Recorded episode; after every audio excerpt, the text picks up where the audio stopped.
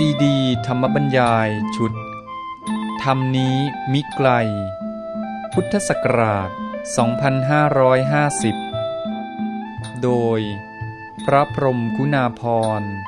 ปออประยุตโต วัดยาณเวศกวัน ตำบลบางกระทึก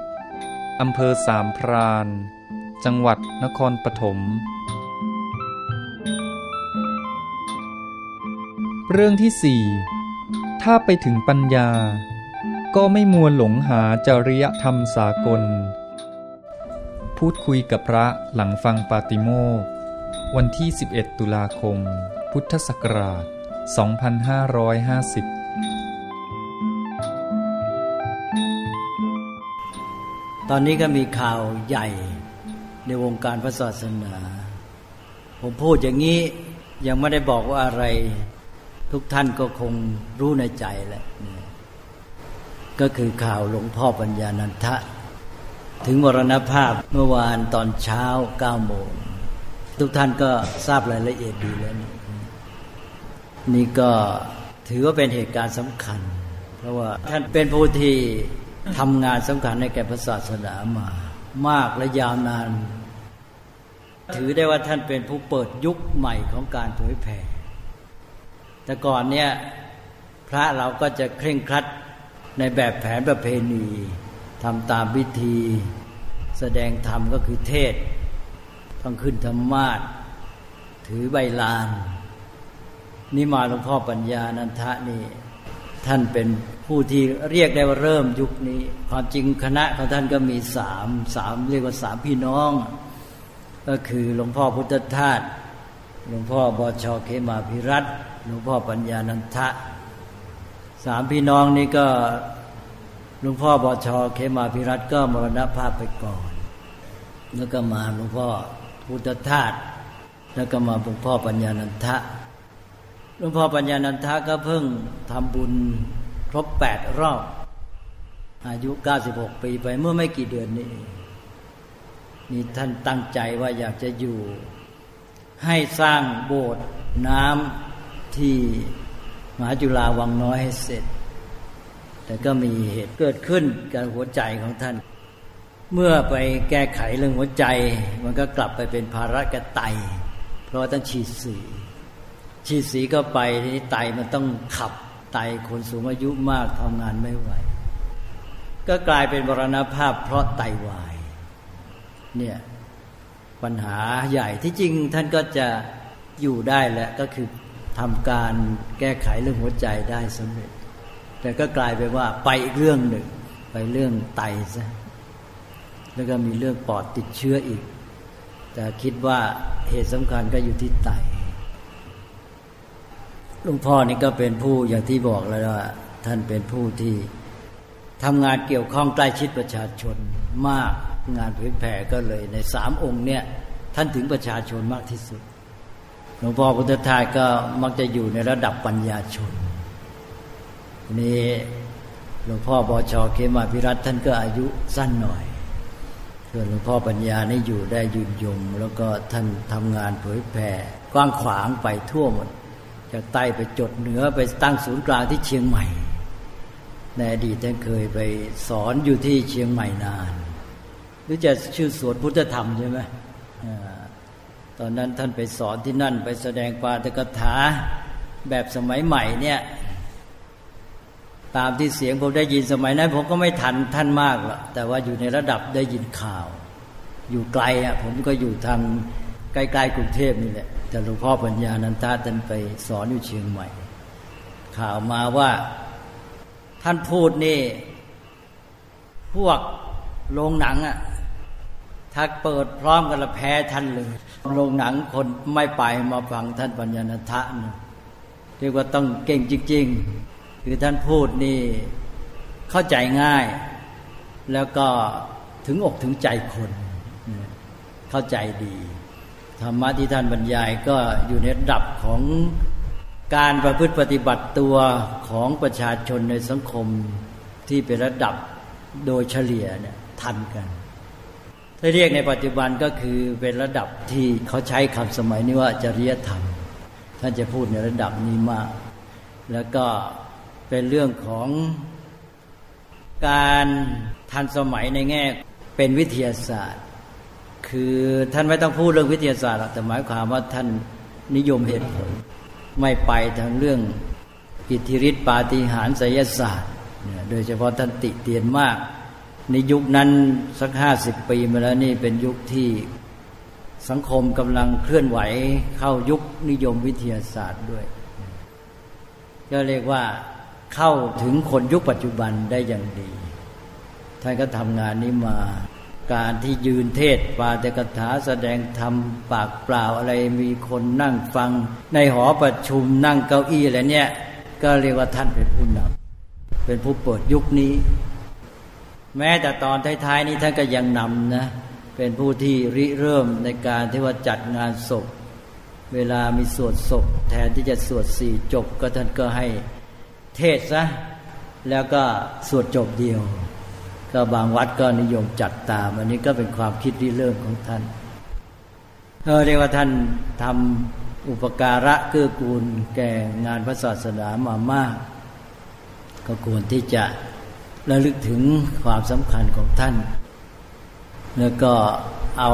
มาเป็นแนวทางในการที่ว่าจะช่วยกันทำงานพระศาสนากันต่อไปอย่างไร อันนี้ก็เป็นเรื่องใหญ่นะยุคนี้มันก็เป็นยุคที่เหมือนกับว่าความเชื่อในเรื่องสิ่งศักดิ์สิทธิ์อิทธิฤทธิปาฏิหาริย์เรื่องจตุคามรามเทพอะไรเนี่ยมันย้อนกลับมาแรงกระแสนี้เรียกว่าสังคมนี้ก็หนักหน่วงอยู่ ซึ่งมันสัมพันธ์กันพอดี อย่างที่พูดกล่าวที่แล้วว่า ความนิยมวิทยาศาสตร์ก็เสื่อมลง เรื่องที่เขาเรียกภาษาอังกฤษว่า spirituality ก็เลยเกลือขึ้นมามีโอกาสที่จะเด่น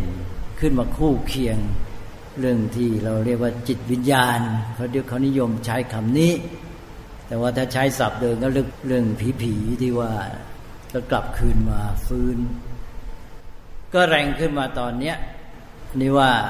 ในเรื่องของเรื่องผีผีเนี่ยเราก็ต้องรู้จักแยกเอาไอ้สิ่งที่ดีมาใช้ประโยชน์ ไม่ใช่หลงตามไป แยกแยะไม่เป็นก็ยุ่ง มันมีทั้งด้านเสียด้านดี ส่วนบางส่วนก็เข้ามาในพุทธศาสนาได้แล้วทีนี้ในแง่ที่ว่าหลวงพ่อท่านเผยแผ่ธรรมะที่เข้าถึงผู้คนทั่วไปท่านก็เน้นเรื่องที่เรียกกันในปัจจุบันว่าจริยธรรม แล้วเวลานี้ท่านอาจจะได้ข่าวว่ากำลังมีการเคลื่อนไหว เกี่ยวกับการที่จะเดินเครื่องเรื่องจริยธรรม ที่โยงไปสู่แนวคิดเมื่อสมัยสักยี่สิบปีมาแล้ว ที่เรียกว่าจริยธรรมสากล ได้ยินบ้างไหม เวลาเนี้ยกำลังมีการเคลื่อนไหวอันนี้ บางทีเขาก็ใช้คำว่าคุณธรรมและจริยธรรม ก็เลยขอพูดเรื่องนี้นิดหน่อยพูดแบบสรุป เพราะมันเรื่องใหญ่เลยเกิดเรื่องจริยธรรม แล้วก็อาคำว่าคุณธรรมมนุน เวลานี้มักจะต้องพูดคู่ว่าคุณธรรมและจริยธรรม ทีนี้จริยธรรมอันเนี้ยตัวคำเองก็เป็นคำใหม่มาก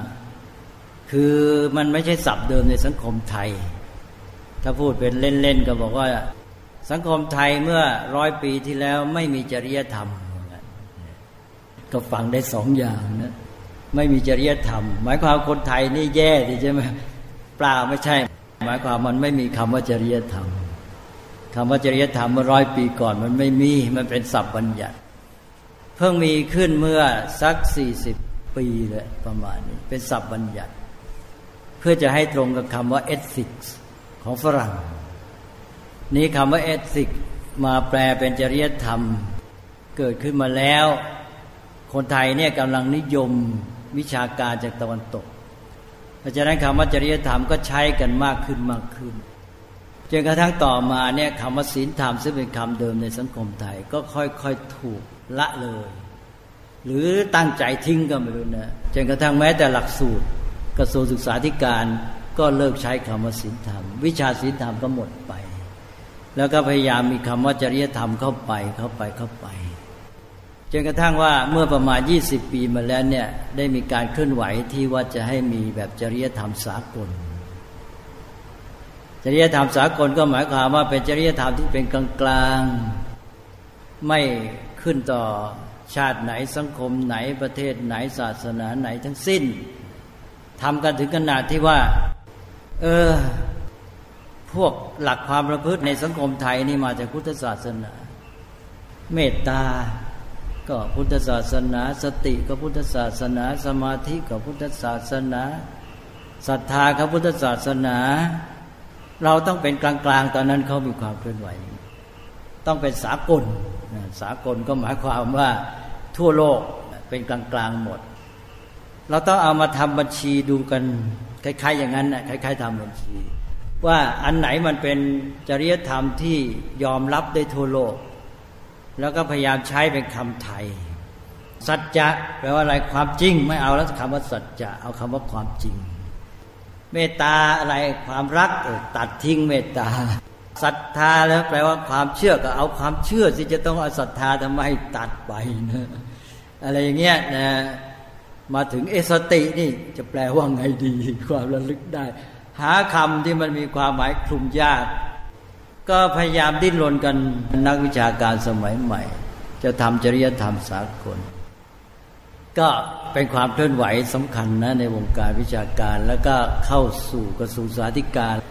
ถ้าสำเร็จก็จะเป็นหลักสูตรกระทรวงแปลว่าศีลธรรมนี้ก็หลุดหายไปแล้วแหละ จริยธรรมก็เข้ามา อันนี้เมื่อพูดถึงศีลธรรม นักวิชาการสมัยใหม่ก็เลยต้องพยายามมา ทำความชัดเจนในแบบสมัยใหม่ เพื่อจะพูดตัดได้อ้าวเขาก็ให้ความหมาย เอาแล้วนะจริยธรรมนี่เป็นหลักความประพฤติเป็นแบบแผนความประพฤติที่ทั่วๆไป ส่วนศีลธรรมนั่นคือหลักความประพฤติที่มาจากศาสนา นี่คำจำกัดความใหม่เกิดขึ้นในยุคนั้น นี้ตอนนั้นเขาก็บอกว่าเราไม่ควรขึ้นต่อศาสนาไหนที่ว่าจะเป็นจริยธรรมสากลเพราะฉะนั้นก็ ไม่เอาศีลธรรมก็ถูกแล้วสิใช่ไหมเออเพราะเป็นศีลธรรมก็เป็นจริยธรรมที่มาจากศาสนา เนี่ยแนวคิดตอนนั้น ทีนี้เรื่องนี้มันก็โดดเด่นอยู่พักหนึ่งแล้วมันก็เบาๆลงไป แต่ว่ากระแสมันก็ยังอยู่ก็คือว่าศีลธรรมก็ไปเอาหมดจากหลักสูตรกระทรวงสาธารไป ก็มีจริยธรรมเข้ามาอันนี้ต่อมาก็จะมี การอบรมจริยธรรมอะไรต่าง ๆ แล้วก็เห็นว่าจริยธรรมมันเป็นเรื่องความประพฤติข้างนอกแสดงออก มันต้องมีด้านจิตใจด้วยก็เลยมีคำว่าคุณธรรมเข้ามาว่าเป็นเรื่องจิตใจต่อมาก็ใช้ควบคู่กัน เวลาจัดอบรมอะไรที่ไหนก็อบรมคุณธรรม และจริยธรรมอะไรทั้งนั้นเนี่ยก็ใช้กันมาจนกระทั่งเดี๋ยวนี้อันนี้มันจึงเป็นเรื่องที่ต้องวิเคราะห์ว่าในแง่พุทธศาสนาเรามองเรื่องนี้อย่างไร แต่เราต้องรู้ว่าเขาเกิดขึ้นมาอย่างไรด้วย เอาละ ผมจะตัดตอนมาก่อน ถ้าจะพูดละเอียดแล้วมันจะเยอะ นี่จริยธรรมสากลก็เบาๆไป เพราะมันคิดยาก แม้แต่คำว่าสตินี่จะหาคำแปลภาษาไทยมันไม่มีหรอกคำอะไรที่มันจะกินความได้อย่างสติมีไหมครับ มันเป็นไปไม่ได้นะก็เป็นการคิดรีเริ่มขึ้นมา แต่ว่ากระแสใหญ่ก็ยังอยู่ก็คือว่าศีลธรรมก็เป็นอันว่าตัดไปก็เป็นจริยธรรม นี้มาตอนนี้เกิดการเคลื่อนไหว เรื่องที่เกี่ยวกับคุณธรรมและจริยธรรมเนี่ยแล้วก็โยงไปสู่เรื่องของจริยธรรมสากล เขาก็จะบอกว่าจริยธรรมสากลเนี่ยพูดที่ไหนก็รู้กันทั้งนั้น เขาเขาละไว้ไม่ต้องพูดถึงก็เราก็รู้กันว่าไม่ไม่เหมือนอย่างหลักพระศาสนานี่ อย่างของพุทธศาสนาก็พูดรู้ในประเทศไทยลังกาพม่าเดี๋ยวไปฝรั่งเขาก็ไม่รู้อะไรอย่างนี้นะคล้ายๆอย่างนั้น ถ้าจริยธรรมอย่างนี้แล้วก็พูดที่ไหนก็รู้กันทั่วโลกแล้วก็ศีลธรรมก็อย่างว่ามันก็ขึ้นต่อศาสนา นี่เราก็ต้องมาวิเคราะห์ดูต้องทันเขาจริยธรรมที่ว่าสากลเนี่ย สากลยังไงหนึ่งเหมือนอย่างการเสื้อผ้าชุดสากล รู้จักไหมสากลก็คือของฝรั่งเท่านั้นเองใช่ไหมมันสากลจริงไหมสากลมันก็ต้องมีทั่วไปหมด ทั้งโลกมันต้องเหมือนจะเหมือนกันหมดอย่างเดียวกันหมดไอ้สากลชุดสากลมันก็แค่ของฝรั่งเท่านั้นแหละ ไทยเราไปเกิดนิยมขึ้นมาเรียกชุดสากลนะเวลานี้มันก็ใช้ไม่ได้ทั่วโลกใช่ไหม ชุดสากลนะมันจะเป็นสากลยังไง ทีนี้จริยธรรมสากลมันก็เป็นของฝรั่งนั่นเอง จริยธรรมฝรั่ง ไม่ใช่สากลอะไรหรอก ถ้าสากลจริงนะนะก็คือความจริงใช่ไหมความจริงเนี่ย ใครจะรับไม่รับมันสากลใช่ไหมมันไม่ต้องมีคนมารับอันนี้ต้องจริยธรรมมาสากลด้วยคนรับ ว่าพอพูดขึ้นมาแล้วคนนี้บอกใช่ คนนี้บอกใช่ คนไปรับรองได้ ไอ้ที่จริงสากลก็คือความจริง ความจริงนั้นมันแน่นอน ความจริงก็ต้องเป็นความจริงตามธรรมดาธรรมชาตินะถูกต้องตามความเป็นจริงธรรมชาติ อย่างนี้ละสากลจริง มันไม่ขึ้นต่อที่ใด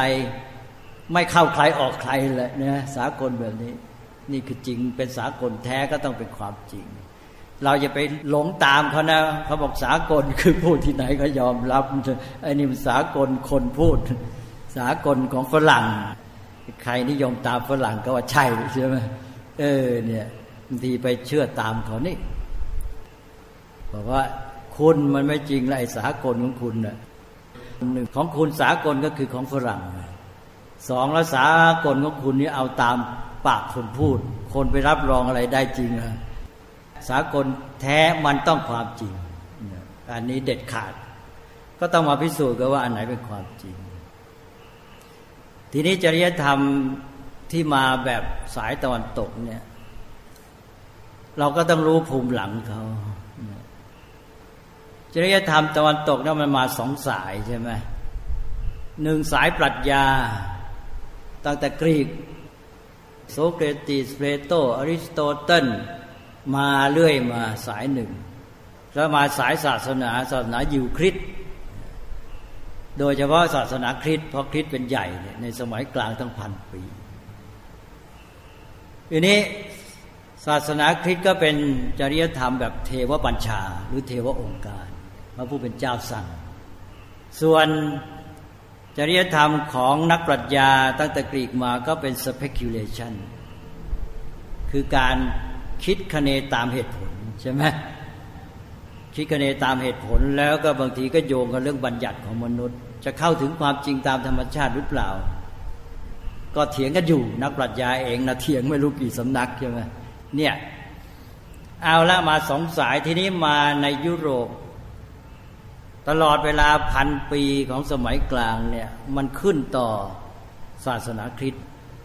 เพราะฉะนั้นจริยธรรมของปรัชญาตอนตก ของสายกรีกอะไรนั้นก็ก็ต้องเหมือนกับชะลอชะลอหรือไม่มีกำลัง ก็มีแต่นักคิดนักปราชญ์อะไรพวกหัวปัญญาชนที่คิดอยู่ แต่ว่าอิทธิพลที่จะเอามาใช้ปฏิบัติเนี่ยมันอยู่ที่จริยธรรมแบบเทวบัญชาของศาสนาคริสต์ก็คือพระเจ้าท่านสั่งมาอย่างนี้ พระองค์ห้าม ถ้าฝ่าฝืนแกก็ถูกลงโทษ พระองค์สั่งให้ทำงี้ให้ปฏิบัติตามถ้าไม่ทำตามข้าก็ลงโทษแกลงโทษไงรอวันสิ้นโลก judgment day พวกแกตายไปแล้วก็วิญญาณรอ วันสิ้นโลกก็ตื่นลุกขึ้นมาหมด คราวนี้พระเจ้าก็ตัดสินวิพากษาเขาเรียก judgment day วันสิ้นโลก นี่เอาละจริยธรรมแบบเทวบัญชา ก็ครอบงำยุโรปและโลกตะวันตกอยู่พันปีนี่ อผ่านยุคสมัยกลางมาขึ้นเรเนซองยุคที่บางทีก็บัญญัติสัพปุณรุษชีพ หรือยุคเกิดใหม่ วิทยาการของกรีกโรมันโบราณขึ้นมาแล้วเอาแล้วนะตะวันตกหันกลับไปหาปรัชญากรีกโรมันแล้วนี่วิทยาการของกรีกโรมันก็ฟื้นขึ้นมาแล้วก็โยงมาหาวิทยาศาสตร์ วิทยาศาสตร์ก็ฟื้นฟูเจริญขึ้นมา ตอนนี้แหละครับเข้ายุควิทยาศาสตร์ เข้ายุคแห่งปัญญา ฝรั่งซึ่งถูกศาสนาคริสต์บีบคั้นถึงก็ตั้งศาลเขาเรียกศาลอิพิสิชันศาลตัดสินศรัทธามา เล่นงานมาตลอดแกสงสัยไบเบิลไม่ได้ แกสงสัยโลกกลมโลกแบนแกสงสัย แกไปบอกว่าโลกไม่ใช่ศูนย์กลางของจักรวาล แกไปพูดว่าโลกหมุนรอบดวงอาทิตย์ต้องจับขึ้นศาลคืนยาพิษหรือเผาทั้งเป็นอะไรนั่นน่ะ นี่พวกฝรั่งก็ดิ้นมาเนี่ยคนจากสมัยกลางก็ยังไม่หมดยังผูกฆ่าไอสารอินควิซิชันยังอยู่ แต่ว่าตอนนี้ก็คืออิทธิพลศาสนาน้อยลงตามลำดับจนกระทั่งเป็นปฏิปักษ์ปฏิเสธศาสนาเลยยกวิทยาศาสตร์ขึ้นมา นักวิทยาศาสตร์ขึ้นมา ตอนนี้เอาและมามองว่าวิทยาศาสตร์นี่มองจริยธรรมยังไง วิทยาศาสตร์นี่ ต้องเอาแค่ผัสสะทั้งห้าเคยบอกแล้ว ตาหูจมูกลิ้นกายใจไม่เอา ถือว่าใจนี่เป็น subjective มันเป็นของไม่จริง แล้วแต่คนคิดความรู้สึกไปเองแต่ละคนไม่เหมือนกันมันอยู่ที่ ต้องผัสสะทั้งห้าเช่น ตาเห็นหูได้ยินมือคลำได้นะจึงจะเป็นความจริง วิทยาศาสตร์ก็เอาที่ห้าผัสสะเนี่ยนี่ก็ตอนนี้เขาไม่เอากับศาสนาอยู่แล้วเนี่ย จริยธรรมศาสนา อะไรมีที่ไหนเทวบัญชา พระผู้เป็นเจ้าสั่งนี่ไม่จริง มันก็เป็นเรื่องของสมมติเอาที่จริงไอ้จริยธรรมเนี่ยหลักความประพฤติเนี่ยมันเป็นเรื่องมนุษย์ตกลงกันเอา สังคมนู้นดูสิบอกว่าอันนี้ดี แล้วไปสังคมหนึ่ง อันเดียวกันนั่นแหละไอ้ที่ว่าสังคมนี้ว่าดี สังคมโน้นบอกไม่ดีเนี่ย ไอ้ที่สังคมโน้นว่าดี สังคมนี้ไม่ดี เนี่ยจริยธรรม ความดีความชั่วไม่มีจริง เป็นของมนุษย์บัญญัติเอาตกลงกันเอาเพราะนั้นวิทยาศาสตร์ไม่เชื่อจริยธรรม ทีนี้ก็เหลือสายปรัชญา จริยธรรมก็มางอวิทยาศาสตร์ ต้องปรับตัวเข้าวิทยาศาสตร์ วิชาการต่างๆที่มาจากสมัยกรีกเกลือกโบราณนั้นนะต้องมาปรับตัวเข้าวิทยาศาสตร์ให้หมด เพราะตอนนี้วิทยาศาสตร์มันเป็นใหญ่แล้วฝ่ายศาสนาคริสต์เองก็ต้องปรับจริยธรรมของตัวเองเข้ากับวิทยาศาสตร์ ว่าทำยังไงฉันจะเป็นวิทยาศาสตร์ได้ ยกตัวอย่างง่าย ๆ แนวคิดใหญ่ของตะวันตกมาตั้งแต่กรีกผมเล่าไปแล้ว ที่เป็นพื้นฐานของอารยธรรมตะวันตก คือแนวคิดพิชิตธรรมชาติ มาตั้งแต่กรีก มามีอิทธิพลต่อวิทยาศาสตร์ก็คือเป็นตัวนำของวิทยาศาสตร์ เป็นเจตจำนงของวิทยาศาสตร์ ที่เขาเรียกวิทยาศาสตร์บริสุทธิ์แล้วต่อมาบางพวกบอกโอ้ยมันไม่จริงเราวิทยาศาสตร์บริสุทธิ์มาถูกไอ้เจตนานี่ครอบงำนักวิทยาศาสตร์ตะวันตกนั้นที่ค้นคว้าวิทยาศาสตร์ขึ้นมา ตัวอิทธิพลแรงบันดาลใจสำคัญก็คือความตั้งใจที่จะพิชิตธรรมชาติ แล้วมนุษย์จะได้ทำอะไรได้ตามชอบใจเป็นใหญ่ ในจักรวาลนนี้จะมีความสุขแท้จริง แนวคิดเนี่ยมาครอบงำวิทยาศาสตร์ตอนตก ทีนี้ศาสนาคริสต์ก็เลยต้องมาประสานมาออมชอมมาประนีประนอมกับแนวคิดวิทยาศาสตร์ ก็เลยมาหนุนว่าแนวคิดของคริสต์ก็บอกอย่างนั้น พระผู้เป็นเจ้าสร้างโลกมาดูสิเยเนซิสนะ่ะพระองค์สร้างโลกมาวันนั้นทำวันนั้นวันนั้นทำวันนั้น แล้วพอสร้างมนุษย์ขึ้นมา สร้างมนุษย์ขึ้นมาเสร็จ แล้วก็เอาชักซี่โครงซี่หนึ่งจากผู้ชายเนี่ยสร้างเป็นผู้หญิงอีกคนได้คู่เลยพอสร้างครบคู่แล้วก็บอกว่าสิงสาราสัตว์อะไรทั้งหลายบรรดามีในโลกเนี้ยให้เจ้ามีอำนาจครอบงำบัญชาจัดการได้ ให้มนุษย์เนี่ยมีอำนาจเหนือธรรมชาติทั้งหลายไอ้สิ่งเหล่านั้นเป็นอาหารของเธอได้ เพราะนั้นฝรั่งก็ถือว่า ฆ่าสัตว์อะไรกินเกินก็เป็นอาหารตามพระเจ้าสั่งไว้เพรางั้นไม่มีผิดนี่เขาถืออย่างนี้ แล้วเขาก็เข้ากับหลักการของวิทยาศาสตร์แนวคิดที่ว่า โอ้ เพราะฉะนั้นมนุษย์ก็จัดการกับธรรมชาติตามชอบใจ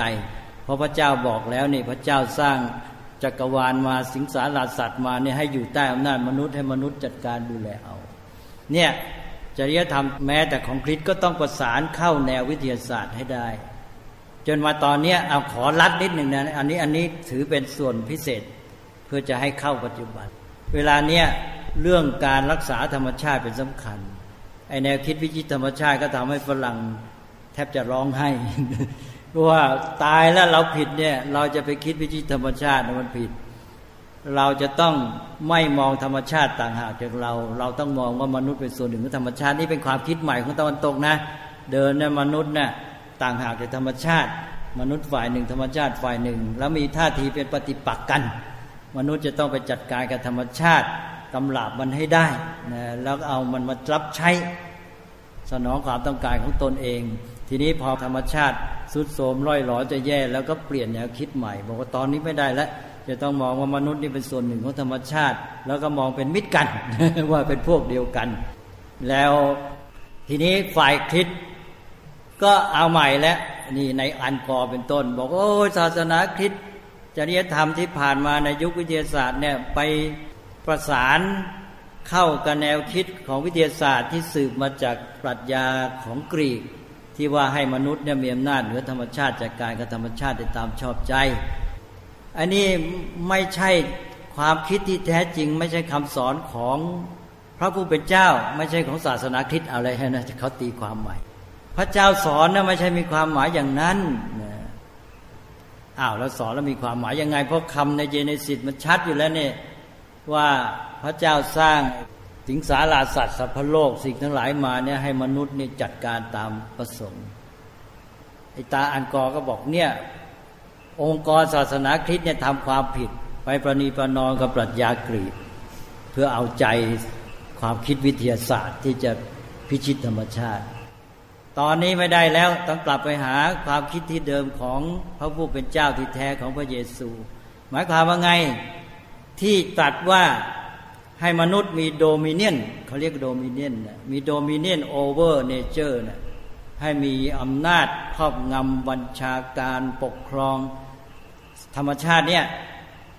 หมายความว่าพระผู้เป็นเจ้าท่านสร้างมา สร้างมาทั้งคนทั้งสัตว์ ทั้งธรรมชาติแวดล้อมทุกอย่างเนี่ยเป็นสมบัติของท่าน แล้วท่านสร้างสิ่งเหล่านั้นมาแล้วท่านสร้างมนุษย์ขึ้นมาเนี่ยเพื่อให้เป็นตัวแทนท่าน ดูแลสมบัติของท่านโอ้เขาเก่งเหมือนกันนะอิตาอันกอนี่รู้จักไหมอันกอรองประธานาธิบดีสหรัฐรองประธานาธิบดีสหรัฐ เป็นคนสำคัญในเรื่องงาน environment เนี่ยในเรื่องสิ่งแวดล้อมเนี่ยแกกำลัง เป็นตัวการใหญ่เลยนะพระเอกคนหนึ่งนะแล้วนี่แกเขียนหนังสือเล่มหนึ่งหรือ Earth in the Balance นะโลกในภาวะสมดุลนะแล้วแกก็บอกอันเนี้ยแกบอกว่าศาสนาคริสต์เนี่ยมันผิดเพราะองค์กรศาสนาคริสต์สถาบันศาสนาคริสต์พวกป๊บเนี่ยผิด แต่ว่าตัวศาสนาที่แท้จริงถูกแกว่าอย่างนั้น ก็คือว่าพระผู้เป็นเจ้าท่านสร้างสิ่งเหล่านี้มาเนี่ยแล้วก็สร้างมนุษย์มาแล้วให้เป็นตัวแทนดูแลสมบัติของฉันไว้นะ ราะฉะนั้นพวกเธอจะต้องดูแลสมบัติให้ดี พอตีความอย่างนี้ก็กลายเป็นว่าพลิกให้ศาสนาคริสต์เนี่ยพิทักษ์ธรรมชาติไปเลยใช่ไหมนี่แนวคิดใหม่ เขาเรียกว่าแนวคิด stewardship of nature stewardship แปลว่าอะไร steward แปลว่าผู้ดูแล แนวคิด stewardship of nature ท่านต้องจำไว้ด้วย อันนี้ผมเลยเถิดไปแล้ว เอาละไปอ่านว่านี่นี่คือวิวัฒนาการเรื่องของจริยธรรม ที่ตอนนี้จริยธรรมมันกลับมามีความสำคัญ ก็เพราะเรื่องสิ่งแวดล้อมเนี่ยธรรมชาติมันทรุดโทรมถ้ามีเวลาจะต้องเล่าให้ฟังว่ามันหวนกลับมาอย่างไรแต่จริยธรรมในตอนนั้นน่ะไปอ่านว่าวิทยาศาสตร์มองไม่เห็นความหมายและไอ้จริยธรรมนี่มันเป็นเรื่องมนุษย์คิดขึ้นมาบัญญัติขึ้นมาตกลงกันเอง อย่างที่ว่าเมื่อกี้ มันไม่ใช่ของจริง ก็ไปอ่านว่านี่คือเบื้องหลังภูมิหลังตะวันตก แล้วจะมาเป็นจริยธรรมสากลให้เราอะไรล่ะงอนเงนงอนเงนจะแย่อยู่แล้วใช่ไหมตอนวิทยาศาสตร์ขึ้นมาจริยธรรมเทวบัญชาก็ไปเขาไม่เชื่อแล้ว และจริยธรรมที่มาจากกรีกก็ต้องมาปรับปรุงตัวพยายามให้เป็นวิทยาศาสตร์ แล้วก็ยังเป็นไม่ได้เนี่ยก็ยังอยู่ในหมวดปรัชญาใช่ไหมอยู่ในหมวดปรัชญาหมวดปรัชญาก็เป็นสายมนุษยศาสตร์อีก คือเขาจัดหมวดวิชาใหม่ในยุควิทยาศาสตร์ เป็นหมวดวิทยาศาสตร์ธรรมชาติ หมวดสังคมศาสตร์หมวดมนุษยศาสตร์ ก็คือเอาวิชาการที่สืบมาแต่โบราณโบราณเช่นศิลปศาสตร์นมาจัดใหม่ พวกหนึ่งที่จริงแท้แน่นอนก็เป็นวิทยาศาสตร์ธรรมชาติ นี่อันดับหนึ่งวิทยาการอันดับเลิศเนี่ยทีนี้วิทยาการที่สืบมาแต่โบราณตั้งแต่กรีกแต่อะไรก็แล้วแต่เนี่ย อยากจะมีฐานะดีก็ต้องปรับตัวให้เป็นวิทยาศาสตร์ทำไงก็คือเอา scientific method ไปใช้ เอาวิธีวิทยาศาสตร์ไปใช้ วิธีวิทยาศาสตร์ก็เช่นว่าต้องวัดได้ ตาหูจมูกลิ้นกายสัมผัสทั้งห้าสัมผัสได้ วัดเป็นตัวเลขได้ ก็เลยมีศาสตร์เก่าๆ เช่นเศรษฐศาสตร์มาปรับตัวให้วัดได้ออกเป็นตัวเลขทำเป็นอะไรต่ออะไรวิธีวิทยาศาสตร์ไปใช้ เศรษฐศาสตร์ก็ได้เป็นวิทยาศาสตร์ระดับหนึ่งขึ้นมา สังคมวิทยาก็พยายามใช้วิธี scientific method ก็ได้อะไรเงี้ยมนุษยวิทยาก็ได้ขึ้นมาได้ฐานะ พวกนี้ก็เขาก็จัดให้เป็นวิทยาการหมวดหนึ่ง เรียกว่าสังคมศาสตร์ มีฐานะเป็นอันดับสองไม่ใช่วิทยาศาสตร์ธรรมชาติ เป็นวิทยาศาสตร์สังคมนะเศรษฐศาสตร์ สังคมวิทยามนุษยวิทยาอะไรพวกนี้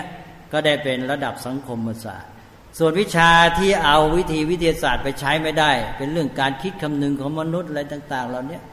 ก็ให้เป็นหมวดหนึ่งเรียกว่ามนุษยศาสตร์ ก็เช่นปรัชญาศาสนาอะไรต่อะไรพวกนี้ พวกนี้ก็กลายเป็นมนุษยศาสตร์ ในยุควิทยาศาสตร์ในเจ้ามนุษยศาสตร์ที่ตกต่ำด้อยอำนาจวาสนาเนแย่ใครๆก็จะต้องอันดับหนึ่งวิทยาศาสตร์ธรรมชาติ พอจะไปไหวก็สังคมศาสตร์นะนี่วิทยาศาสตร์รับรองได้นะอะไรเงี้ยก็เนี่ยก็เป็นมาอย่างนี้ทีนี้ไอ้เจ้าจริยธรรมก็ไปอยู่ในหมวดปรัชญา ก็อยู่ในหมวดมนุษยศาสตร์นะก็ไม่ค่อยมีฐานะศักดิ์ศรีอะไรเนี่ยเรื่องมันก็เป็นมาอย่างเงี้ยทีนี้จริยธรรมของฝรั่งก็ไปอันว่ามีสองสาย ท่านเข้าใจแล้วแล้วก็งอนแง่นไปในยุควิทยาศาสตร์ขึ้นมา นี่ต่อมาพวกนักวิทยาศาสตร์เอง บางคนก็เป็นนักปรัชญาด้วย เป็นนักปรัชญาวิทยาศาสตร์ แล้วบางคนก็เอาใจใส่เรื่องจริยธรรม ก็ไปคิดในเรื่องจริยธรรมก็ถกเถียงกันแต่มันก็คือปรัชญา ถึงยังไงนักวิทยาศาสตร์ไปสนใจจริยธรรมเหล่านั้นก็เป็นได้แค่ปรัชญาอันนี้มันก็เลยกลายไปว่าเมื่อไม่ใช่จริยธรรมศาสนาที่ศาสนาคริสต์บัญญัติมาว่าต้องอย่างนี้ต้องอย่างนี้แล้วใช่ไหมมันก็กลายเป็น จริยธรรมที่ขึ้นต่อนักปรัชญา หรือนักปราชญ์แต่ละคนไป จริยธรรมเรื่องนี้อ้าวโสเครติสว่าไงเพลโตว่าไงอริสโตเติลว่าไงจอห์นล็อกว่าไงจอร์จเอ็ดเวิร์ดมัวร์ว่าไงจอห์นดิวอี้ว่าไงเบอร์ทรันด์รัสเซลล์ว่าไงโคลเบิร์กว่าไงอย่างนี้เป็นต้นก็ต้องอย่างนี้กลายเป็นคนนั้นว่างั้นคนนี้ว่างี้จริยธรรมเรื่องเดียวกันก็เห็นไม่เหมือนกัน เราก็บอกว่าจริยธรรมตะวันตก มันจะเป็นสากลยังไง แม้แต่ ฝรั่งเองก็ยังเถียงก็จะตายอยู่ ใช่ไหมมันจะไปจริยธรรมสากลอะไรล่ะตะวันตกเองไม่รู้กี่นักปราชญ์เถียงกันอยู่ในเดียนนี่ยเนี่ยเอาลงก็ไม่ได้ ก็แล้วแต่ใครจะเป็นลูกศิษย์สายไหน ทีนี้ก็จะเป็นจริยธรรมโดยสากลก็คือมีคนนักคิดบางคนเนี่ยพยายามไปประมวลความคิดของนักปราชญ์เหล่านั้นอีกทีหนึ่ง หรือบางทีก็อาจจะเป็นไปในรูปคณะบุคคล มาประมวลความคิด แล้วก็มาจัดขึ้นมา เหมือนอย่างที่ผมเล่าเมืองไทยที่มาตั้งคณะ หรือว่ารวมกันพยายามคิดว่าอันไหนมันแปลเป็นไทยว่ายังไงเลย จะให้เป็นจริยธรรมสากล มันก็เป็นความคิดของคนกลุ่มหนึ่งใช่ไหมจะเป็นจริยธรรมสากลอะไรไอ้จริยธรรมที่คณะบุคคลหรือนักคิดนี้คิดขึ้นมา บอกว่าสากลเนี่ยตอนนี้เข้ากันได้กับนักปรัชญาทั้งหมดทุกคนเนี่ย ลองไปหานักปรัชญาที่ว่าเป็นปรัชญาเมธีสำคัญ แกอาจจะไล่ตะเลิดไปเลยก็ได้ใช่ไหมอิตานักปราชญ์คนนึงเขาก็ไม่ยอมรับไอ้ที่จริยธรรมสากลที่พวกนี้คิดขึ้นเนี่ยเพราะฉะนั้นของตะวันตกเนี่ยมันยังเรียกว่ากระจัดกระจาย เพราะฉะนั้นจริยธรรมตะวันตกก็เป็นจริยธรรมแยกส่วน แยกส่วนโดยขึ้นต่อบุคคลต่าง ๆ หลายความคิดหลายนักปราชญ์แล้วก็เป็นเรื่องๆไปยังไม่มีเป็นระบบที่โยงกันหมด มันเป็นเรื่องเรื่องนักปรัชญาคนนี้ก็คิดเรื่อง จริยธรรมด้านนี้ คนนั้นก็ว่าแล้วจริยธรรมเรื่องนี้เรื่องนี้ หายากที่จะคิดได้ประมวลเป็นระบบ ที่มีความคิดค่อนข้างรวบยอดอะไรก็อาจจะกลับไปตั้งแต่ยุคโสเครติสเฟโตริโซเติลแต่มันก็ยังเป็นปรัชญาเป็น speculation อยู่นั่นแหละคือนักปรัชญาก็ก็อยู่ที่ speculation คือการเก่งความจริงด้วยเหตุผลนี่ ปรัชญาตอนตกมาเป็นฐานหรือจะเอาศาสนาด้วยอะไรฐานตะวันตกทั้งหมดเนี่ยมันงอนเงินแล้วมาเป็นจริยธรรมสากลแล้วคุณจะเอาอะไรอะเราก็ต้องรู้ทันนี่ทีนี้จริยธรรมตะวันตกสากลเนี่ยเมื่อมันมาสายความคิดอย่างนั้นเนี่ยก็เข้ามาที่พูดเมื่อกี้หนึ่งมันไม่มีระบบที่เข้าถึงความจริงของธรรมชาติ มันอยู่ในระดับของ การคิดเก่งความจริงของนักปราชญ์ทำไมอ้างศาสนาเป็นเทวบัญชานะ มันก็กลายเป็นความคิดของนักปราชญ์ไปก็ได้แค่นี้บางคนก็คิดเชิงธรรมชาติ มีนักปราชญ์ยาตะวันตกบางคนพยายามคิดจริยธรรมในเชิงธรรมชาติเหมือนกัน แต่มันก็ไม่เป็นระบบที่ชัดเจน มันก็กระจายกระจายอย่างว่าเนี่ยแยกส่วนกันไป ก็แปลว่าพูดได้รวมๆก็คือ ไม่เป็นระบบที่โยงเข้าสู่ ความจริงตามธรรมดาของธรรมชาติ เมื่อมันโยงไม่ได้เป็นระบบให้เห็นชัดเจนเนี่ยเราจะยอมรับเป็นสากลไม่ได้ เพราะว่าสิ่งที่เป็นสากลแท้ก็คือความจริง ก็เป็นจริยธรรมที่ไม่ยั่งยืน จริยธรรมไม่ยั่งยืน เพราะอะไรบ้าง ก็หนึ่งเนี่ยไม่เข้าถึงความจริงของธรรมชาติสองก็คือเป็นจริยธรรมประเภทที่ฝืนใจ เพราะจริยธรรมของตะวันตกเนี่ยมันไม่โยงไปสู่ระบบของการดำเนินชีวิตของมนุษย์ทั้งหมด อันนี้เราจะมาเทียบกับพุทธศาสนา จริยธรรมก็แยกส่วนออกไปนะ ตาแบบแผนของวิทยาการตอนตกนะมันแยกกับวิชาการอื่น ๆ แยกกับการดำเนินชีวิตส่วนอื่นของมนุษย์ จริยธรรมเป็นเรื่องการประพฤติ การอยู่ร่วมสังคม การปฏิบัติต่อสิ่งทั้งหลาย ก็เป็นส่วนหนึ่งของชีวิต มันไม่ใช่ทั้งชีวิตเนี่ยมันก็ ไม่เป็นองค์รวม เมื่อมันเป็นแยกส่วนอย่างนี้จริยธรรมเนี่ย มันก็กลายเป็นว่ามีหลักความประพฤติว่าอย่างนี้ แล้วเราจะต้องประพฤติปฏิบัติตามแต่มนุษย์นั้นมีความปรารถนาของตัวเอง ที่อยากจะทำตามชอบใจ อยากจะได้อย่างนั้นงั้นได้แล้วก็ไม่พออยากได้อีกอขัดใจขึ้นมาอยากจะทำร้ายคนโน้นคนนี้ หลักจริยธรรมบอกทำไม่ได้ ถ้าอยากได้ได้แค่นี้พอนะ ถ้าไปใช้วิธีผิดไปเบียดเบียนคนอื่นอะไรนี่ ผิดจริยธรรม คุณอยากจะได้คุณก็ต้องเอาโดยวิธีการที่มันไม่ผิดหลักจริยธรรมที่วางไว้ หรือจะไปโกรธคนอื่นจะไปทำร้ายเขาก็ไม่ได้ผิดจริยธรรม จริยธรรมก็กลายเป็นแบบแผนความประพฤติที่วางไว้อย่างเงี้ยอันนี้มนุษย์ก็ถูกตีกรอบ แต่ตัวเองมีความอยากความปรารถนาจะทำทำไม่ได้ก็อุดอัดใจก็ฝืนใจ จริยธรรมตะวันตกก็มาได้แค่นี้ มาได้แค่จริยธรรมเป็นความฝืนใจ เมื่อเป็นจริยธรรมเป็นความฝืนใจก็ไม่ยั่งยืนไม่ยั่งยืนเพราะว่าเมื่อจิตใจคนไม่มีความสุข ปฏิบัติตามจริยธรรมด้วยความฝืนใจถูกบังคับ มันก็คิดฝ่าฝืนตลอดเวลา มีโอกาสเมื่อไรมันก็ละเมิดใช่ไหมเพราะนั้นจริยธรรมแบบเนี้ยในที่สุดก็ต้องตั้งระบบอะไรมาคุมกันมากมาย แต่ว่ารวมแล้วก็คือไม่ยั่งยืน นี่แหละครับเป็นจุดอ่อนของจริยธรรมแบบสายตอนตกที่เขาจะเป็นจริยธรรมสากลที่เราจะต้องรู้เข้าใจ แล้วก็อันเนี้ยเราจะมาเทียบกันระบบของพุทธศาสนา จะเรียกจริยธรรมอะไรเราก็ไม่ว่า แต่ว่าเราต้องรวมศัพท์ใหม่นะบัญญัติเมื่อประมาณสักสี่สิบปีเลยแล้วก็เลยกลายเป็นไม่พอต้องไปเอาคุณธรรมมาด้วยเนี่ย ต่อไปก็จะรู้ตัวไม่พออีก จัดอบรมจริยธรรมไม่พอต่อมาต้องมีจัดอบรมคุณธรรม และจริยธรรมเดี๋ยวนี้เป็นคำคู่ไปแล้ว ต่อไปจะรู้ตัวว่าคุณธรรม และจริยธรรมก็ไม่พอ ต้องมีความสุขด้วย ถ้าไม่มีความสุขมนุษย์ไปไม่รอด จริยธรรมนี่แหละ ความประพฤติเนี่ยต้องมีความสุข จิตใจต้องเบิกบานผ่องใสมีความสุขพอใจ มันจึงจะทำให้ประพฤติปฏิบัติสิ่งนั้นได้จริงอยู่จริง ก็ต้องจัดอบรม คุณธรรมจริยธรรมและความสุข ต่อไปก็จะรู้ตัวอีก เอ๊ะคนเราจะประพฤติปฏิบัติอะไรต้องรู้เหตุรู้ผลทำไมเราไม่ฆ่าคนอื่นไม่เบียดเบียนเขา เช่นอย่างพุทธศาสนาสอนว่าเรารักตัวฉันใด เรารักชีวิตฉันใด คนอื่นเขาก็รักฉันนั้น เราไม่อยากให้ตัวเองทุกข์ไม่ทำลายตัวเองก็ไม่ทำลายผู้อื่นอะไรเงี้ยกันแล้ว แต่คือหมายความต้องมีเหตุผล ให้พิจารณาเข้าใจได้ปัญญามองเห็นเหตุผลว่าทำไมจึงควรทำอย่างนี้ทำไมจึงไม่ควรทำงั้นควรงดเว้นยังไง ปัญญาต้องมีไม่ใช่ว่าถือโดเดไปตามจริยธรรมใช่ไหมจริยธรรมก็ฝืนใจเลย ต้องมีปัญญาต้องรู้เหตุรู้ผล แล้วปัญญาเนี่ยจะจะพัฒนาจิตใจ เมื่อปัญญามันเห็นคุณเห็นโทษ เห็นประโยชน์ในการประพฤติเห็นอะไรดีแล้วเนี่ยมันเต็มใจประพฤติใจ มันก็จะสบายมีความสุขในการประพฤติจริยธรรมมันก็ไปได้ดี แล้วพัฒนาได้ ราะนั้นในพุทธศาสนาจริยธรรมต้องมีปัญญาด้วย ตกลงว่าต่อไปเนี่ยจริยธรรมที่อบรมกันต้องเพิ่มจัดอบรมคุณธรรม จริยธรรมความสุขและปัญญา ไม่รู้จักจบต่อไปต้องมีคอยดู เพราะว่าจริยธรรมของเขาเนี่ยมันแยกส่วนอย่างที่ว่า มันเกิดจากการที่มามองคนอยู่ในสังคม และประพฤติตัวยังไงจะทำไงห้ามไม่เปลี่ยนเบียนกันแล้วก็วางหลักเกณฑ์ความประพฤติขึ้นมา มันเลยเกิดจริยธรรมก็แยกส่วนจากชีวิตทั้งหมด ทีนี้ต้องดูพุทธศาสนาว่าเป็นองค์รวมหมด พุทธศาสนาเรานี่แหละ ตั้งอยู่บนฐานของความจริงของธรรมชาติ แล้วก็เป็นระบบของชีวิตทั้งหมด จึงออกมาเป็นศีลสมาธิปัญญา ศีลออกมาสัมพันธ์กับสิ่งแวดล้อมทางกายวาจา ก็เป็นจริยธรรมคลุมหมดนะจริยธรรมก็อยู่ในศีลที่เราเรียกเดิมศีลธรรม แล้วก็มีเรื่อง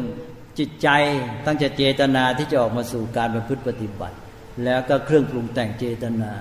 จิตใจต่างๆ คุณธรรมความดีเรื่องของความเข้มแข็งจิตใจสติสมาธิ เรื่องของความสุขความร่าเริงเบิกบานสดชื่นแจ่มใสอะไรเนี่ย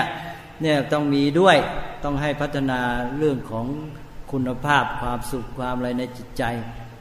มันถึงกันหมดมีสมาธิเป็นแกน แล้วก็ต้องมีปัญญาด้วย ระบบจริยธรรมที่แท้ต้องศีลสมาธิปัญญา ต้องหมดทั้งชีวิตศีลสมาธิปัญญาคือทุกด้านของชีวิต เพราะนั้นจริยธรรมตะวันตกนั้นไปไม่รอด แล้วก็เล่าอีกหน่อยหนึ่งว่า เมื่อจริยธรรมตะวันตกมาถูกวิทยาศาสตร์ตี จริยธรรมเทวบัญชาก็งอนเงันงอนเงัน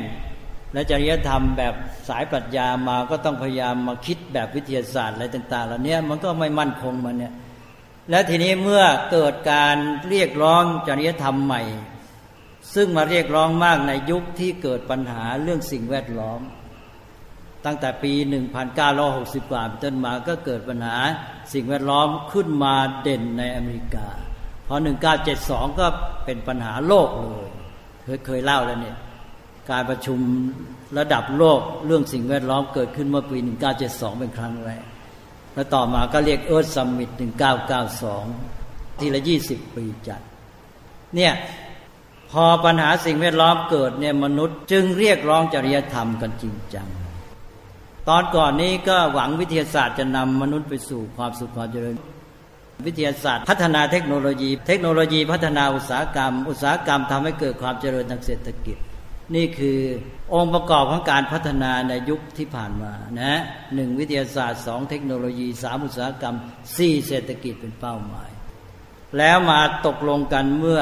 ตอนที่เกิดปัญหาสิ่งแวดล้อมเนี่ยว่าการพัฒนาอย่างนี้ unsustainable เป็นการพัฒนาที่ไม่ยั่งยืน แล้วก็เกิดสับใหม่แล้วก็ sustainable development การพัฒนาที่ยั่งยืน นี่แหละครับเนี่ยเกิดขึ้นตอนนี้ นี้ตะวันตกมันเกิดปัญหามาเรื่อยๆ เมื่อวิทยาศาสตร์เป็นความหวังว่าจะนำมนุษย์ไปสู่ความสุขสมบูรณ์ทุกอย่าง ต่อมามันเริ่มรู้สึกจิตใจก็กวนกวายในยุคอุตสาหกรรมทำงานก็มีความเครียดเขาเรียกว่ามีแต่ก่อนนี้ศัพท์นิยมที่เคยเล่าแล้วแองไซตี้แล้วมายุคนี้สเตรสเนี่ยเป็นศัพท์เด่น ก็มีปัญหาเรื่องทุกข์ใจหนึ่งละสองสังคมก็เดือดร้อนอาชญากรรมก็มากเบียดเบียนกัน ก็ไม่เห็นดีสักที แต่มันก็ยังไม่หนักเท่าไอ้ปัญหาสิ่งแวดล้อมเกิดคราวนี้ไม่ไหวแล้ว บอกว่ามนุษย์จะอยู่ไม่ได้ถ้าหากว่า ทรัพยากรธรรมชาติหมดมลภาวะเต็มโลกนะอยู่ไม่ได้แน่แล้ว ก็เลยเปลี่ยนครั้งใหญ่ก็กลับมาเรียกร้องจริยธรรม จริยธรรมก็กลับเด่นขึ้นมา ในยุคเนี้ยในยุคที่ฟื้นฟูเรื่องธรรมชาตินี่แหละท่านี้ก็เรียกร้องจริยธรรมกันใหญ่ ก็เกิด environmental ethics จริยธรรมสิ่งแวดล้อมขึ้นมา เป็นจริยธรรมอย่างใหม่เลยนะ ก็สำคัญมากที่ว่าต้องมองมนุษย์ใหม่ มองว่ามนุษย์เป็นส่วนหนึ่งของธรรมชาติ ไม่ใช่แยกต่างหากจากธรรมชาติแบบเดิมของตะวันตก แล้วต้องมองเป็นมิตร ไม่ใช่มองเป็นศัตรู แต่ก่อนนี้มองเป็นปฏิปักษ์จะไปกำจัดกำราบทีนี้ต้องมองเป็น friendly เป็นมิตรกันอะไรอะไรดูธรรมชาติ จะผลิตอะไรทางอุตสาหกรรมก็จะต้องดูว่ามัน nature friendly ไหม มันเป็นมิตรต่อธรรมชาติไหมอะไรต่าง ๆ เหล่านี้เดี๋ยวนี้ต้องคิดอย่างนั้นนะเอาก็เป็นอันว่ามองใหม่แล้วก็ให้อยู่กลมกลืนกับธรรมชาติ แล้วจริยธรรมก็คือต้องรักษาธรรมชาติด้วยทำไง ก็ขัดกับไอแนวคิดเดิม แนวคิดเดิมบอกว่ามนุษย์จะมีความสุขก็ต้องเอาธรรมชาติมาจัดการให้เต็มที่ตามชอบใจ จริยธรรมนี้จะรักษาธรรมชาติก็ตรงข้ามจะจัดการกับธรรมชาติตามชอบใจไม่ได้ ตอนเนี้ยตอนตกมาถึงจุดขัดแย้งอย่างหนักเลย เขาเรียกดิเลมม่าปัญหากลืนไม่เข้าขายไม่ออกเนี่ย เออทำไงล่ะ คติเดิมมันมาสายไอแนวคิดอุตสาหกรรมว่า เราต้องผลิตเอาธรรมชาติมาเข้าโรงงานเป็นวัตถุดิบ เข้าโรงงานอุตสาหกรรมออกมาเป็นผลิตภัณฑ์อุตสาหกรรมแล้วเสพบริโภคก็เต็มที่มนุษย์จะมีความสุขสมบูรณ์ก็มนุษย์จะสุขสมบูรณ์มากที่สุดเมื่อเสพบริโภคได้เต็มที่ใช่ไหมก็คือจัดการกับธรรมชาติได้เต็มที่เนี่ยเนี่ยแนวคิดยุคอุตสาหกรรม แต่มาตอนนี้บอกว่าถ้ามนุษย์จัดการกับธรรมชาติตามใจตัวธรรมชาติวอดวาย มนุษย์ก็อยู่ไม่ได้ดังนั้นมนุษย์จะต้องไม่ทำกับธรรมชาติตามใจชอบ ต้องระงับยับยั้งใจตัวอ้าวแต่ฉันจะมีความสุขต่อเมื่อฉันได้เสพบริโภค จัดการกับธรรมชาติได้เต็มที่ ก็เมื่อฉันจัดการกับธรรมชาติไม่เต็มที่ ก็บริโภคไม่เต็มที่ เสพได้ไม่เต็มที่ แล้วฉันจะมีมีความสุขได้อย่างไร นี่ตอนตกมันขัดตรงนี้ เวลาเนี้ยกำลังอยู่ที่จุดเนี้ยแนวคิดเดิมบอกว่าต้องจัดการกับธรรมชาติ เอามาเป็นวัตถุเสพบริโภคก็ได้เต็มที่จะได้มีความสุขเต็มที่ ตอนนี้บอกว่าจัดการไม่ได้ทำงั้นมนุษย์วอดวายธรรมชาติวอดวายมนุษย์อยู่ไม่ได้ นั้นจะต้องยังับยับยั้งตัวจัดการกับธรรมชาติ แต่พอดีไม่ลุกลานมันไม่กำจัดเบียดเบียนมันต้องมี restraint ศัพท์นี้พาเราเรียกว่าสังวร restraint ว่าเป็นศัพท์จริยธรรมอันหนึ่ง ต้องมีรีสเทรนความระงับยับยั้งชั่งใจมีสังวรสิมีสังยมะรีสเทรนตัวนี้ว่าสังยมะเอาละแล้วทำไงล่ะอ้าวก็ในเมื่อจัดการกับธรรมชาติตามชอบใจไม่ได้ มันก็ไม่มีความสุขเต็มที่สิใช่ไหมเนี่ยถึงยุคเนี่ยที่ตะวันตกมาติดขัดแม้จะรื้อฟื้นจริยธรรมขึ้นมา ก็เป็นจริยธรรมแบบฝืนใจ จะรักษาธรรมชาติแวดล้อมก็รักษาเพราะจำเป็น มันถูกบังคับนั่นเองให้ต้องรักษาไม่งั้นมันตาย ทีนี้เมื่อไปรักษาธรรมชาติตัวเองก็ต้องฝืนใจตัวเองตัวเองก็ไม่สุขเต็มที่ ก็มีความทุกข์สิอย่างน้อยไม่สุขก็ทุกข์นั่นแหละ ฝืนใจตัวเองก็เป็นจริยธรรมฝืนใจ แล้วจริยธรรมก็เลยไม่ยั่งยืนเนี่ยมันก็อยู่เนี้ยฝรั่งก็หาทางออก เพราะนั้นพวก นักคิดฝรั่งตอนนี้เขาก็มาหาแนวคิดตอนออกด้วย เขามาดูว่าพุทธศาสนาศาสนาตอนออกทั้งหลายในคิดต่อเรื่องธรรมชาติแวดล้อมอย่างไร ผมเจอกับพวกนี้มาตั้งเป็นสิบปีแล้วฝรั่งมาเมืองไทยก็มาถามความคิดเออพุทธศาสนาว่าไงเกี่ยวกับเรื่องธรรมชาติสิ่งแวดล้อมพุทธศาสนามองไงเขาจะเอาความคิดตอนออกไปเสริม แก้ไขปรับปรุงจริยธรรมตะวันตก เพราะมันไปไม่รอด แล้วคุณจะเอาจริยธรรมตะวันตกมาเป็นจริยธรรมสากลอะไรเล่า ตอนนี้นอกจากมันงอนแง่นฐานเดิมมันแย่แล้ว ตอนนี้เขากำลังหาทางออกอยู่ เนี่ยฝรั่งเองกำลังหาทางออกมาหาจากเรา นั้นต้องรู้ทันนะนี่ถ้าเราไม่รู้เราก็ไม่รู้จะว่ายังไงตอนนี้ก็คือถึงตอนที่ตะวันตกกำลังหาทางออกนั้นเขาจริยธรรมเขาก็มาถึงจุดเนี่ยที่ว่าแล้วจะทำไงล่ะ มนุษย์มันถึงทางที่มัน คล้ายๆ มันไปทางไหนไม่ได้ทางนั้น จะเอาทางที่จัดการกับธรรมชาติตามชอบใจมีสุขสมบูรณ์ตามที่เข้าใจมาเดิมก็ทำไม่ได้ แต่ว่าจะไปทางนี้ที่ต้องยอมฝืนใจ แล้วก็ยอมอดยอมเว้นยอมงด มันตัวเองก็ไม่มีความสุขอีก เออแล้วจะทำไงมันก็ไม่ดีทั้งคู่เลย ทีนี้ทำไงก็ตามมันก็บังคับเขาแล้วจริยธรรมไอ้ environmental ethics เนี่ย จริยธรรมสิ่งแวดล้อมมันบังคับ เขาก็เน้นเรื่องนี้ขึ้นมา แล้วก็จริยธรรมสิ่งแวดล้อมนี่มันโยไปหาตัวสำคัญที่สุดคืออุตสาหกรรม อุตสาหกรรมเป็นตัวร้ายที่ทำลายธรรมชาติใช่ไหมเนื่อเพราะต้องเอาธรรมชาติเป็นวัตถุดิบเข้าโรงงานอุตสาหกรรม เพราะนั้นจะต้องให้อุตสาหกรรมเนี่ยมาใช้จริยธรรมสิ่งแวดล้อมด้วย แต่อุตสาหกรรมที่มันมีผลต่อสังคมเนี่ยมันออกมาในรูปธุรกิจ คือธุรกิจอุตสาหกรรม คือ business อ้าวไอตัวการสำคัญก็ business นี่แหละเพราะนั้นธุรกิจเนี่ยสำคัญแต่เป็นธุรกิจอุตสาหกรรม เวลานี้เรื่องของกิจการสังคมเนี่ยถูกครอบงำด้วยระบบธุรกิจใช่ไหมคือระบบกำไรสูงสุด ทำไงล่ะกำไรสูงสุดเนี่ยมันก็จะมาทำลายธรรมชาตินี่แหละ ก็จะต้องเอาจริยธรรมสิ่งแวดล้อมเนี่ยเข้าสู่ระบบธุรกิจ ให้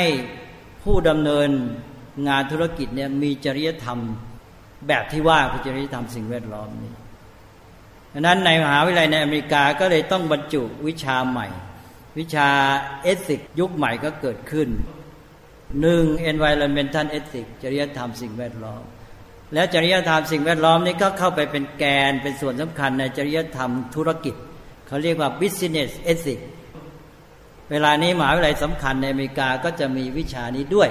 เรียกว่าวิชา business ethics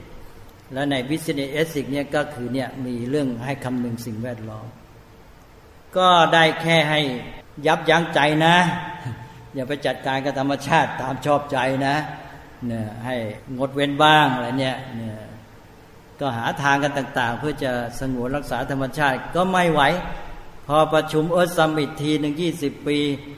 ทั้งๆที่พยายามโฆษณาชักชวนกันก็ปรากฏสิ่งแวดล้อมก็เสื่อมโทรมลงไปอีกนะแทนที่จะดีขึ้นไม่ดีขึ้น นั้นเวลานี้เขาหาทางออกไม่ได้นะ บอกคุณอย่าไปมัวติดกับไอเอสติกสากลของฝรั่งเลย มันตันไปแล้ว มันไปไม่รอด หาจริยธรรมใหม่ คุณจะเอาพุทธหรือไม่เอาพุทธก็แล้ว แต่คุณต้องหาใหม่ แล้วหาใหม่มันไปไม่รอดมาเอาเราเองอ้าวเลยเล่าให้ฟังนะจะได้รู้เรื่องจริยธรรม เอาละครับ วันนี้ก็คุยกันพอสมควรเข้าใจนะเรื่องนี้สำคัญนะเพราะตอนนี้เขาพยายามแล้วพอมองเห็นแล้วนะ จะได้รู้ทัน ต้องรู้ทันเรื่องนี้ รู้ทันเรื่องที่เกิดขึ้น แล้วก็รู้ทันลึกไปอีก ว่าพวกนี้รากฐานมาอย่างไง ภูมิหลังเป็นยังไงอ้าวช่วยกันนะช่วยกันมองช่วยกันทำความเข้าใจไว้ เพราะเป็นเรื่องใหญ่ต่อพุทธศาสนา แล้วทำไงเราจะเอาหลักพุทธศาสนาที่แท้เนี่ยออกไปสู่สังคม เพราะเวลานี้เราก็ต้องโทษตัวเองด้วยว่า ที่เขาคิดอย่างนี้ก็เพราะว่าเราเองด้วย ถูกไหมเพราะเรานี่มันบกพร่องตัวเองก็ไม่ได้รู้เรื่องชัดเจน แล้วก็ไม่บอกเขาไม่สอนเขาแล้วมัวไปยุ่งกับไอ้เรื่องอะไรก็ไม่เป็นเรื่องทำให้เขามองภาพเราเสียไป ก็เลยเขาก็ไม่เอาสิใช่ไหมก็ต้องโทษตัวเองด้วยก็ต้องปรับปรุงตัวเองเลยเกิดที่สุสันดานกาขึ้นมาเพราะนั่นสิทีนี้ก็เราก็ต้องวิเคราะห์ให้ดี เอานะครับวันนี้ ที่พูดเรื่องนี้ก็ปลาลบหลวงพ่อปัญญานันทะ เพราะท่านมีบทบาทสำคัญในเรื่องจริยธรรม ทีนี้ท่านสิ้นแล้วเราจะต้องนึกว่าทำไงจะให้การสอนจริยธรรมเนี่ยดำเนินไปได้ดีเราต้องมีกำลังสู้ต่อเผยแผ่ต่อช่วยกัน ตอนนี้ก็ขอให้ระลึกถึงหลวงพ่อปัญญานันทะ นึกถึงท่านก็ขอให้ทำใจสงบ ประมาณสองนาทีก็ได้ ว่าทำใจสงบแล้วลึกถึงหลวงพ่อปัญญานันทะ พร้อมทั้งอุปการะคุณของท่าน แล้วก็ความตั้งใจที่จะทำงาน เผยแผ่ธรรมะ เผยแผ่พระศาสนาเพื่อประโยชน์สุขแก่ ประชาชนชาวโลกสืบไป ขอตั้งใจทุกท่าน